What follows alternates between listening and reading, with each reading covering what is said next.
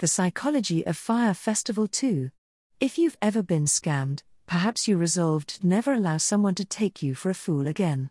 But research shows not everyone reacts this way, and in fact, some fraud victims go into denial. This might help explain why the founder of the disastrous 2017 Fyre Festival, a fraudulent luxury music festival, William Billy McFarland, has confidently announced plans for a Fyre Festival 2. The main organizer, McFarland, was charged with several fraud offenses, sentenced to six years in prison, and ordered to forfeit 26 million US dollars, 20 million pounds. But about a year after his early release from prison, McFarland posted a video on Instagram about the launch of a second attempt at Fyre Festival. He said it has a target date for the end of 2024 but provided no information about who will perform. At present, it is impossible to tell whether the new Fyre Festival will turn out like the first. Ponzi's legacy.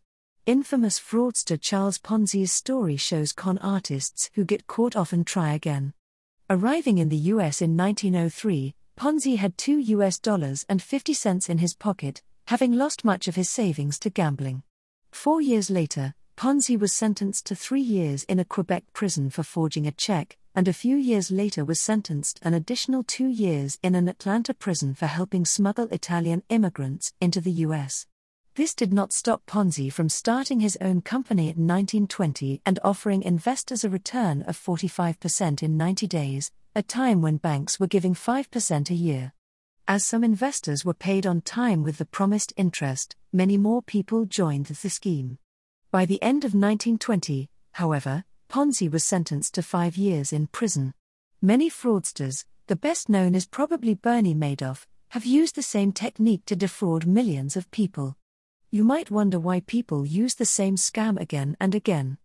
The simple answer is that schemes that promise extraordinary opportunities appeal to people.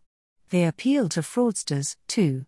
Ponzi managed to generate millions of dollars in less than a year, as did McFarland. Working a normal 9 to 5 job, as McFarland's release conditions require him to do, is unlikely to give him an income anywhere close to what he accumulated from Fyre Festival.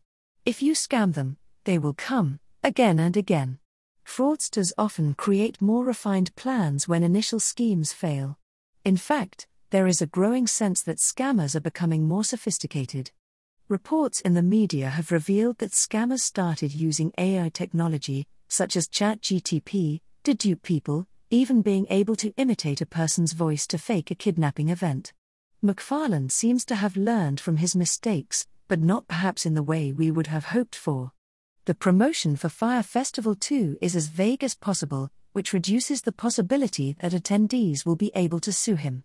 It's hard to prove someone has failed to deliver an event that, in McFarland's words, is everything I've been working towards the publicity he has received from the Netflix documentary about the failed Fyre Festival, and invitations to present at international conferences after his prison release served to provide McFarland with a sense of reassurance that people will, nevertheless, buy the tickets. The 2017 failure doesn't seem to have put people off. The first 100 tickets were put on sale for 499 US dollars while future tickets will cost between 799 US dollars $7,999. Having checked the website, it seems that the first 100 tickets are sold out. We may be able to understand McFarland's actions and motivation. It is a bit more puzzling why people would buy tickets to a festival whose founder has gone to jail for defrauding ticket holders. That is, at least, until you read research about fraud victims.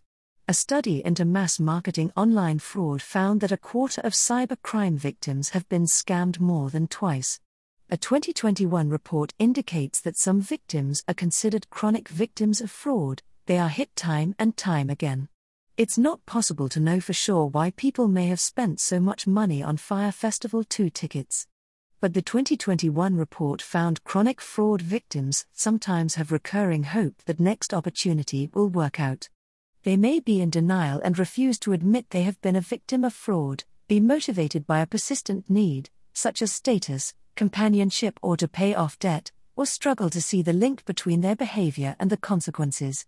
The researchers found that while these factors may also apply to one off victims, Chronic fraud victims experience more intense emotional swings, as the temporary feelings of fulfillment are replaced with despair once the scam is exposed.